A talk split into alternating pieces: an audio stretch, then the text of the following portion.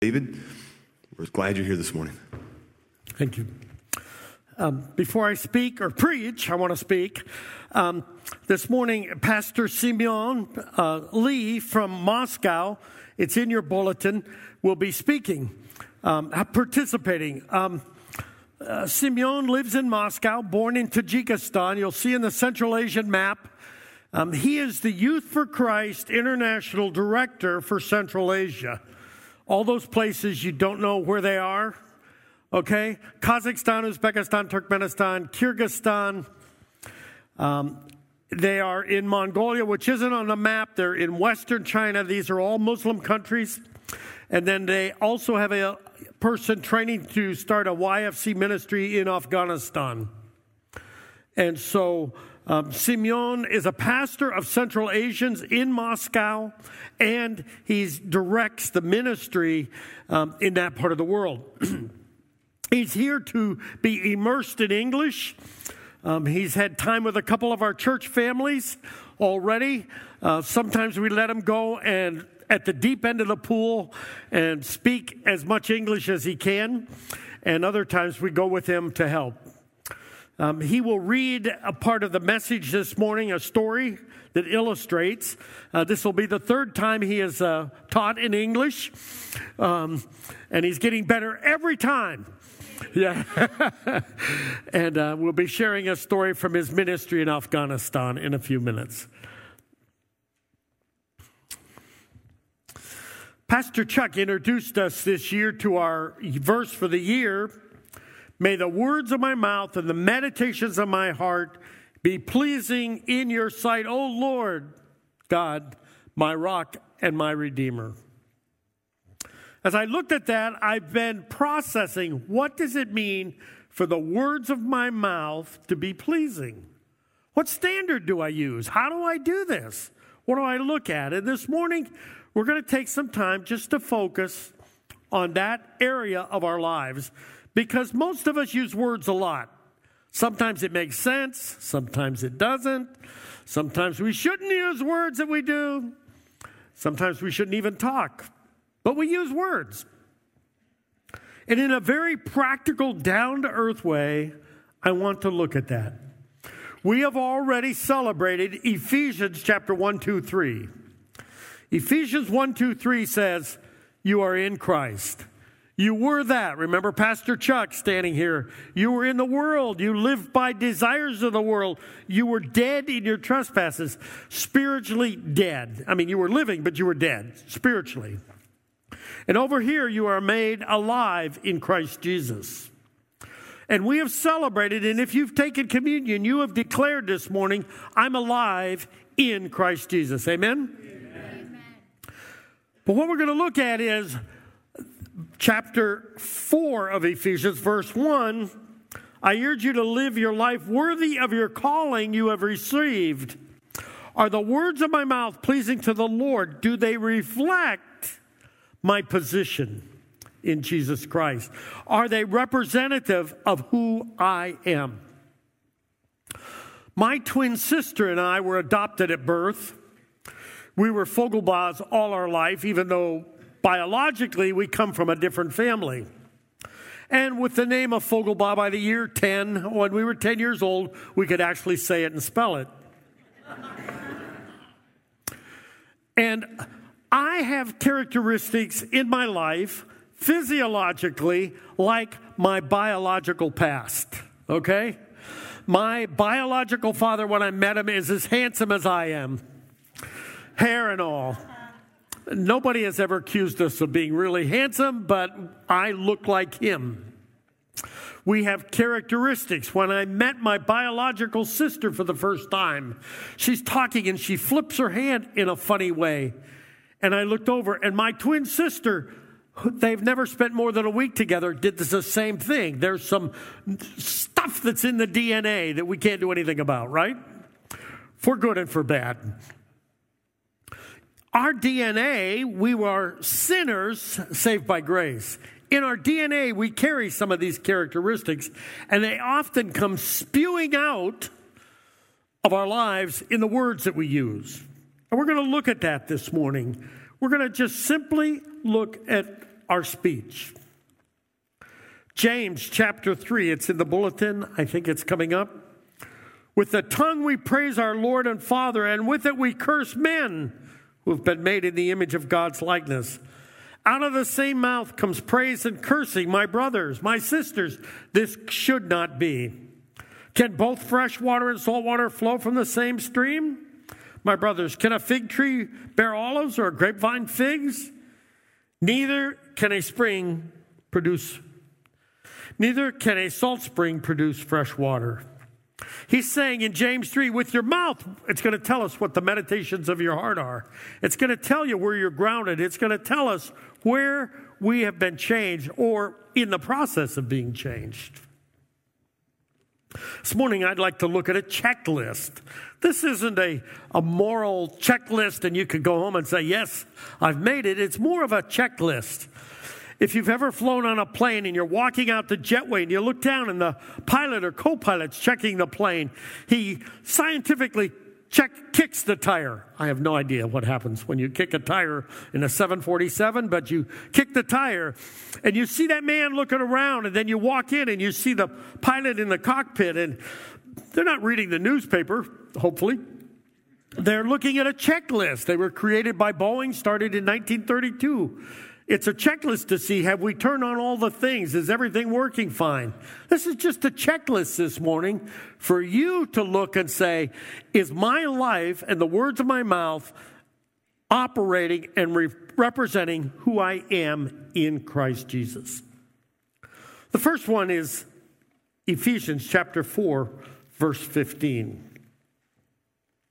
It's really a passage about teaching and about evangelists and the spiritual gifts, unity of the body.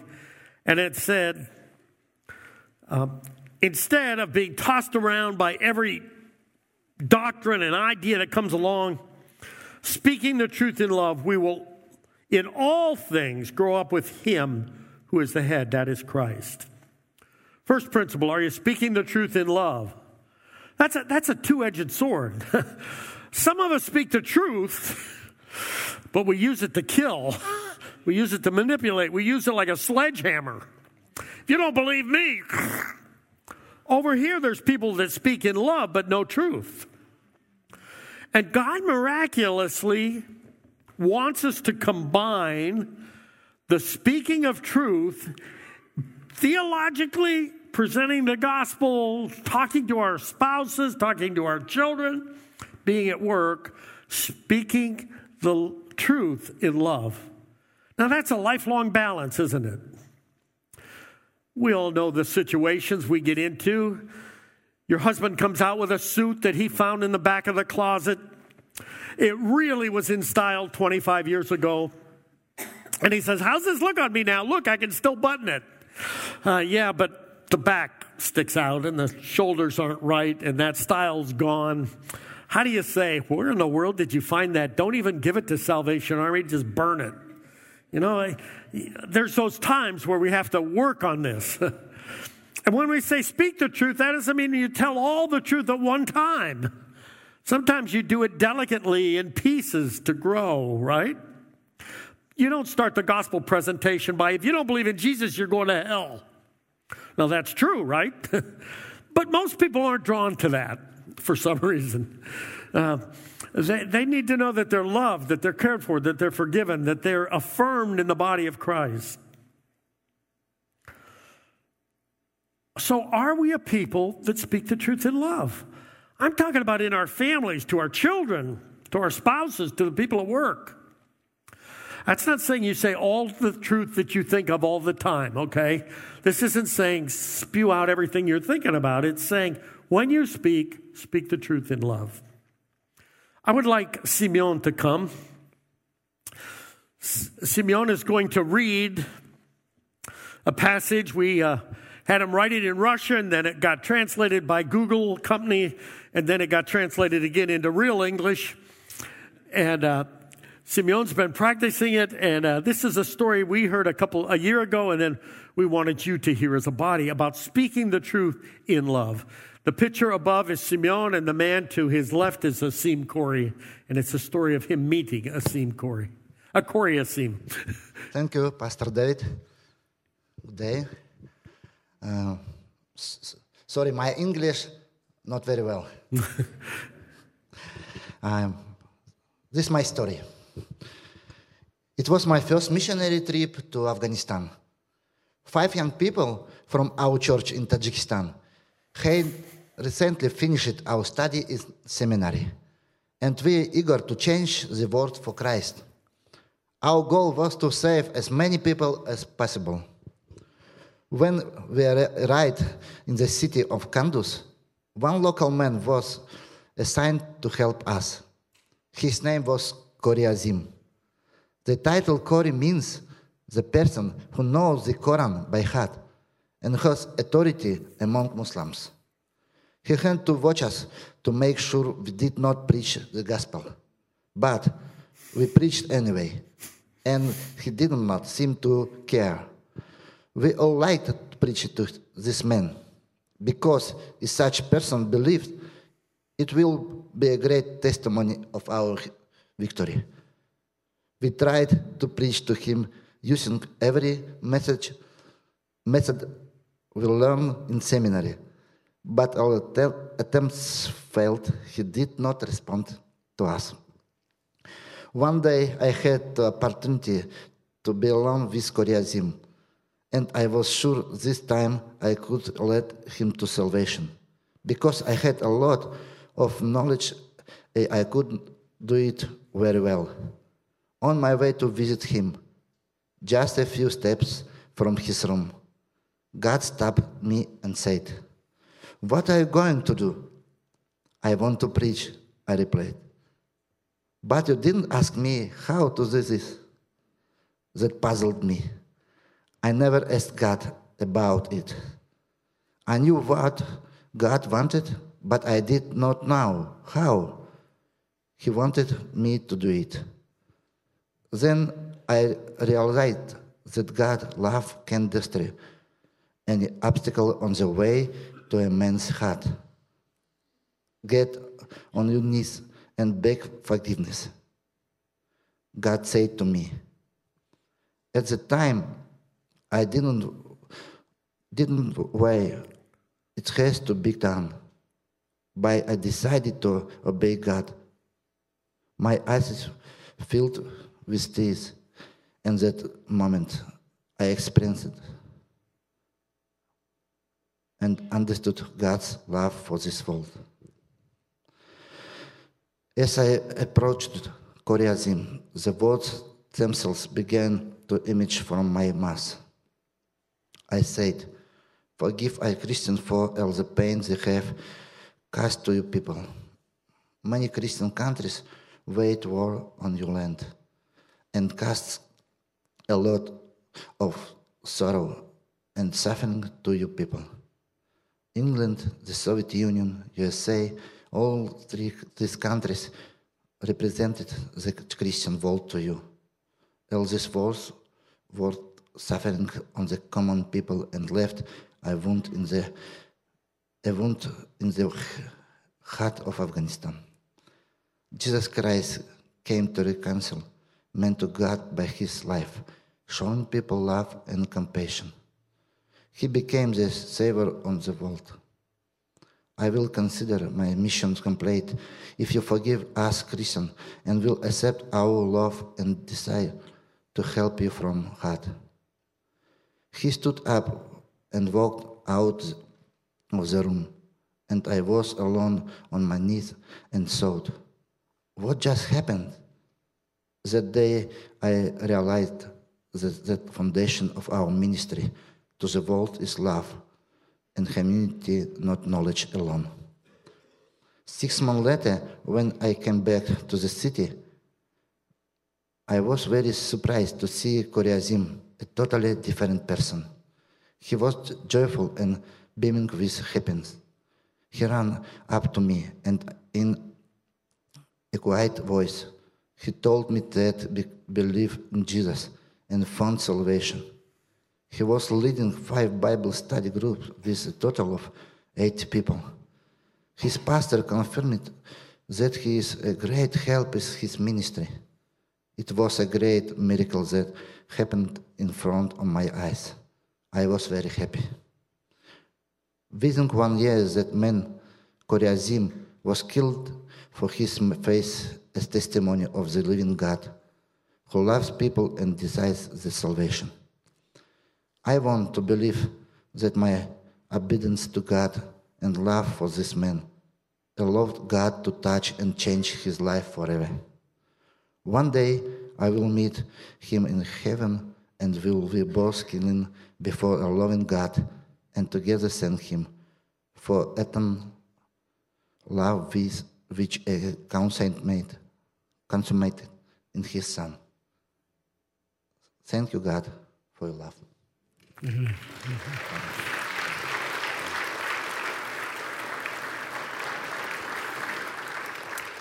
I've asked Simeon to pray for the Church of Afghanistan. He will pray in Russian.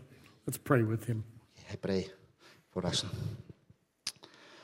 Бог, мы благодарим Тебя за сегодняшнее служение в церкви. Пусть эта церковь будет наполнена Твоим Духом. Пусть силой воскресения Твоего, силой свидетельства Твоего эта церковь будет исполнена и будет выполнять Твой план по всему миру.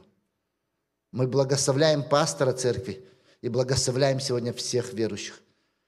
Пусть эта церковь будет светом и солью этого мира. I pray by name is Jesus. Amen. Amen.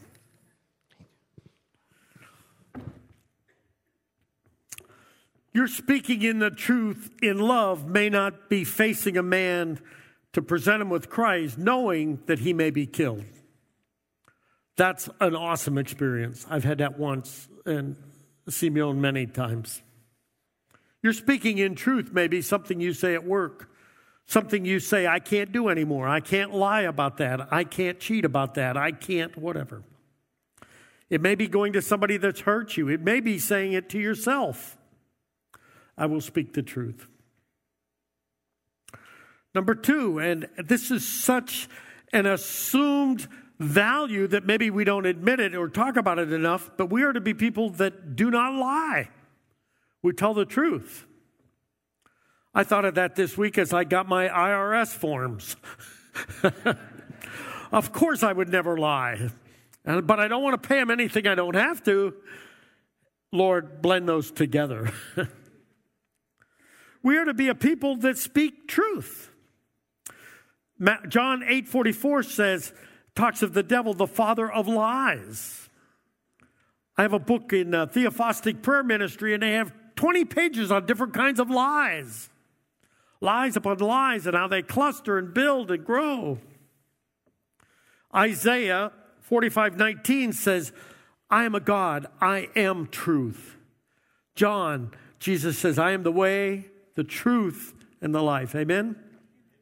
So when we lie in any form, we are denying that God is a God of truth in some ways. Um, he wants our yes to be yes and our no to be no. There's a story of a man that was teaching on how to be a good parent. And he said to the people, When you tell your children to do something and you say, If you don't, I'm going to, then do it. So hopefully you don't say, If you don't obey me, I'm going to kill you. That's not really what you're going to do normally. Uh, once in a while, but you know, not really. But this lady would say to her children, If you're not good, I'm going to throw you out the window. Praise the Lord, she lived on a ranch, first floor. And one day she said this, and she remembered that her word is to be yes, and her word is to be no. Yes is yes, no is no. And so she opened the window and threw the kid out the window. Now, she knew it was all snow out there, no one going to hurt him. I don't know the story except to say I bet they didn't do that more than once. but she started to get it. Sometimes our yes is no and our no is yes. That's not correct. Yes, I'll do that project for you. Maybe we should say when I can get to it or set a time. It doesn't have to be huge lies against the evil one. We're to be men and women of truth, children and adolescents and emerging adults, wherever we are in life. We are to be men and women that speak the truth. By the way, when you've had hard times in life, abuse, physical abuse, spiritual abuse, financial times, medical times. Things happen that you don't expect. Often the evil one embeds a lie in the middle of that. God, I don't deserve to be sick. And the devil says, Yes, you do. And it's God's fault. And he sets lies in the middle of these hard experiences that you have to go back and say, Now, Lord, show me the truth. Some of you have been through divorce, some of you have had death in your family. And the evil one wants to penetrate those terrible experiences, those broken expectations, those unfulfilled dreams with lies. Be careful as you work through those and ask the Lord to show you where there's a lie in there that needs to be replaced with truth. Even when things are hard, He loves you. Even when things are difficult, God is good. Even when things are the worst possible place you could imagine, God's working. Devil won't tell you that. Number three, no unwholesome words. Boy, uh, uh, Ephesians 4 29. Do not let unwholesome talk come out of your mouth but only what is helpful for the building up of others according to their needs, that it may benefit those who listen. Ephesians 5 4, no obscenity, foolish talk, and coarse joking. Now, that's not a common experience uh, in church, right? we don't normally do this. But the truth is, some of us are wrapped around that at work. It could be at a high school football game, and it could be at a professional office, and it could be anywhere that you exist. And you're wrapped around this stuff, and you're hearing it. And it becomes the norm, which you may think, I have to do to be one of the guys, to be part of this office. If I was speaking in some cultures, I would get very loud and animated right here to explain how important this is. Um, I'm not in that culture and I won't do it. I'm not good at that.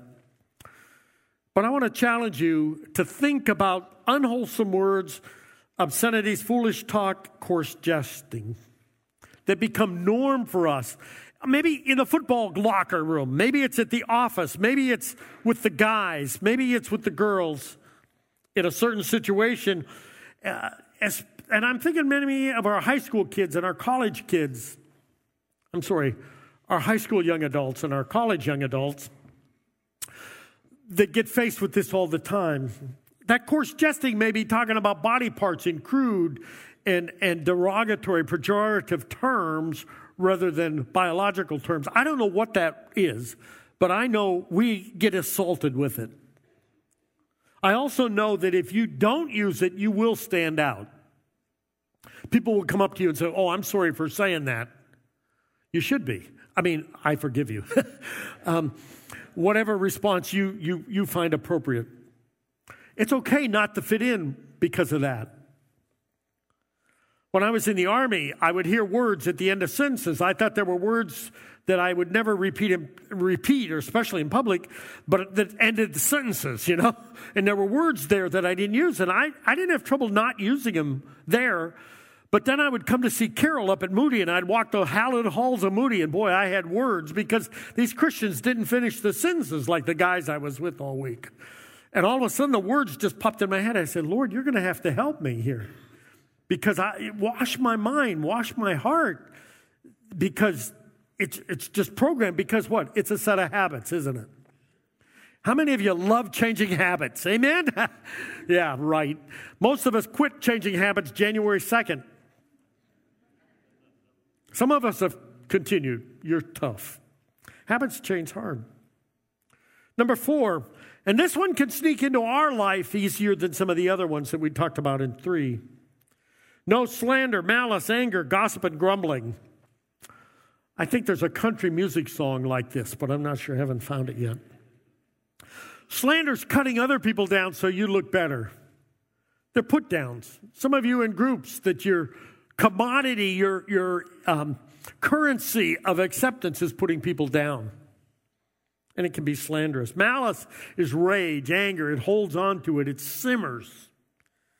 Anger, God, God is angry. It's anger isn't a sin, but how we express that anger often comes out as negative. Gossip and grumbling, these are more church problems than we'd like to admit. Not that our church, of course, but the churches. And, and gossip is talking to someone about someone else who will think less of that person and could do nothing about it. Okay, want me to try that again, Greg? Yeah, okay. it's talking to someone about someone else that will make that person think less of this third person, but can do nothing about it. So you come to the pastor's office, you come to Chuck, you come to Gabe, you come to Tim or myself, and you say, I got this problem. I, I think there's a marriage and I'm not sure. Or one lady came to me and said, I, th- I think my husband's in pornography, but I'm not sure. Years ago, not here. And, and um, uh, it wasn't gossip because I can do something about it. That's my calling. That's our privilege to move forward and to stop and to talk and to look at the issues. Are they real? Are they not real? grumbling, oh my goodness, they came out of Israel. They were finally free after 400 years, 350 probably of, of slavery, 300 years. The Jewish community, Israel's out in the desert, and they say, Boy, I can't wait to go back and have garlics and leek. I can know that would be really exciting Valentine's dinner, wouldn't it? Honey, I want to take you out for garlics and leek tonight, you know. But I guess if you're eating manna every day and there's no seasonings, wait a minute, that's British food. No, no, I'm kidding. you know, they're saying grumble, grumble, grumble, and God condemned them. Grumbling says, I'm not content. I want something more. I'm angry at you. You're not meeting my needs, God, and you better show up. That's grumbling, a lot of it. By the way, go to God with these issues. It's, we're talking about our words to each other. God's not intimidated if you say, I'm tired of garlic and leeks. He's not going to get upset. Remember, we just said we're going to the cross that takes care of our shame and our guilt. Read Psalms. David just let it go sometimes. He pulled the emotional filters out and just let it go. Hey, cursed be my enemy, and may they never have kids, and may their widows have no children. I mean, and then he got it out, and then he could go on and praise God. Are my words encouraging rather than destructive? Ooh, ask the people live with you. Ask your kids. It's interestingly enough, in Ephesians, there's a specific passage that says, Fathers, do not exasperate your children. I think my kids learned that just after Jesus wept. I'm not sure. I, I, I think that the words that we use have to build up, don't they?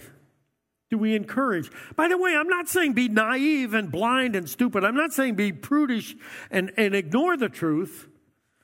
But I'm saying can we say the hard stuff in a good way? Can we say it encouraging one another? I see this in you. I believe in you. I was at Men Ministry a few weeks ago, and uh, one of our members invited a, a, a young man to come. And as I got to know him, he said, I work in a situation where the guy on my left at my workstation only talks about getting drunk and women, and the guy on my right speaks about weed and football. That's all they talk about. And I love to talk to this guy from church because he talks about other stuff. He actually can handle ideas and he's not intimidated and he asks hard questions and good questions. That's the kind of seasoning our speech is to be. That's to be encouraging speech. That's to be caring speech. That's to be the words that penetrate the damage and the destruction of lies and the world beating on people and cutting them down and making them nothing by their words, either in their families, in their work, in their culture. Number five, there's to be no peddling, flattery, or manipulation. Paul says more than once, I'm not peddling the gospel. That's a really interesting. I'm not selling it on the side so I get something. Um, you can turn on Christian TV around the world and see that. and now, if you give to us, I'm sure God will give back to you. I won't, but God will. Oh, and by the way, if you accept that, then I'm a better person. Sometimes the gospel is presented like a sales pitch that if you buy this thing, then I'm better off. That's peddling. Flattery is lifting up people so that they will think best of you, not encouraging them out of authenticity and genuine care. It's saying, if I flatter them, I worked for a guy once, he was a good man, but he was known, and the technical word in that community was schmoozing. Ever met with somebody that schmoozes? I couldn't spell it or I would have put it up there. You know, that's, I'm, I'm going to make you look good. We're going to be buddies. We're going to get along and, oh, you're buying lunch and, or I'm buying lunch because I look better. Eh, that kind of a person. And there's nothing wrong with what they say often, and there's truth in what they say, but there's this attitude floating underneath or manipulation. We've all been with people that manipulate us. We don't like it. We're not to be men and women of manipulation. So, what happens if you say, hey, I, got one of these on my checklist that God's saying, look at that, just look at it. And we could add other ones, false testimonies, some other ones, but this, this will get us started. Then we're going to talk about changing habits or patterns. Now, sometimes when you become a Christian, God changes it automatically. I know men that quit drinking, no more drugs, no more bad language, no more whatever. It happened immediately. Praise God. And that happens, right? And if we could stand up and say, How many of you changed immediately? You, there's people here that would. But often it's the slower process, the grinding process, the growth process of change. First thing you have to do is you have to admit to yourself you need improvement. You're not going to go anywhere. God's not going to come in and whack you and make you change if you don't want to change. You can fight God. Number one, I need help in this area. I am guilty of whatever one. And then you confess to the Lord, Lord, I'm out of, I'm out of line. Remember, you're going to the throne of grace where shame and guilt and sin are powerless. And you're really just telling him what he already knows, right? You're not going to surprise, oh, I didn't know that about you. You're not my friend anymore. I'm going to unfriend you. God doesn't do that. You're in Christ. Let me tell you a story of a, a man named Jan Paderewski. He's a famous Polish pianist, died 1940. And this is a story of something that happened in his life. Um, it was before internet, so we can't prove it's true, because of course everything on internet's true. But um, at one point, Paderewski was having a big concert. He was in America a lot. Uh, Roosevelt really appreciated him in the 30s. And he was at a concert, and a family brought their little child to encourage him as a pianist. And they're talking, and all of a sudden, uh, they look up and they hear a noise, and they look up, and a little, their son is up there at the piano playing chopsticks. As any good first year student, first month, first week, I don't know, student would do. And oh my goodness, the parents were mortified and people yelled, Oh, get that kid off the stage. And Paderewski came from the sidelines, wrapped his arms around this little boy and filled it in and made a beautiful piece of chopsticks. this is how I see what's happening here. I have to do my chopsticks with my two fingers at the piano by saying, I'm guilty, I confess. And the Holy Spirit, when He comes, wraps His arms around me and makes it something workable and beautiful bit by bit. Amen? Sometimes it's quick change, sometimes it's slow change, but it's change. And sometimes you're making you're changing patterns that are deep. Some of you grew up in homes where language was terrible, where lies were common, where putting people down was the currency of love somehow. That's not easy. We're changing deep stuff here. And then finally, I think often we need to create ways to be held accountable in that. Find a friend, uh, uh, older, younger, doesn't matter, male to men, women to women, saying, I'm having trouble with this area and I'm praying to God for this. Would you pray with me and would you hold me accountable? And if you ever hear me doing this, and I promise not to run from you now that I've asked you that, would you, speaking the truth in love, come to me and say, You're getting back in your old patterns again? Watch your language. That was a little bit of gossip. I know you were praying for him, but it was gossip. this is the put off of Ephesians 4:22 and the put on of 424 where we blend them together to become what God wants us to be. This is only in the words of our mouth, but they're pretty important. Some of you have been deeply hurt by words. And some of you remember the day when somebody put his arm around you or she put her arm around you and said, You're a good mom. You're a good wife. You're a good person. You're a good writer. You're a good artist. You're a good whatever. And how powerful those words could be. My prayer today is that the words of my mouth, the words of our mouths, be pleasing in your sight, O Lord, our rock and redeemer. Amen. Okay. Pastor Simeon will be in the back if you want to talk to him. We've invited, we've taken him to the homes. We still have some opportunities if you'd like to have him in the next week. Come and sit and practice his English in your world. You could learn a lot and uh, see what's happening with YFC and his ministry.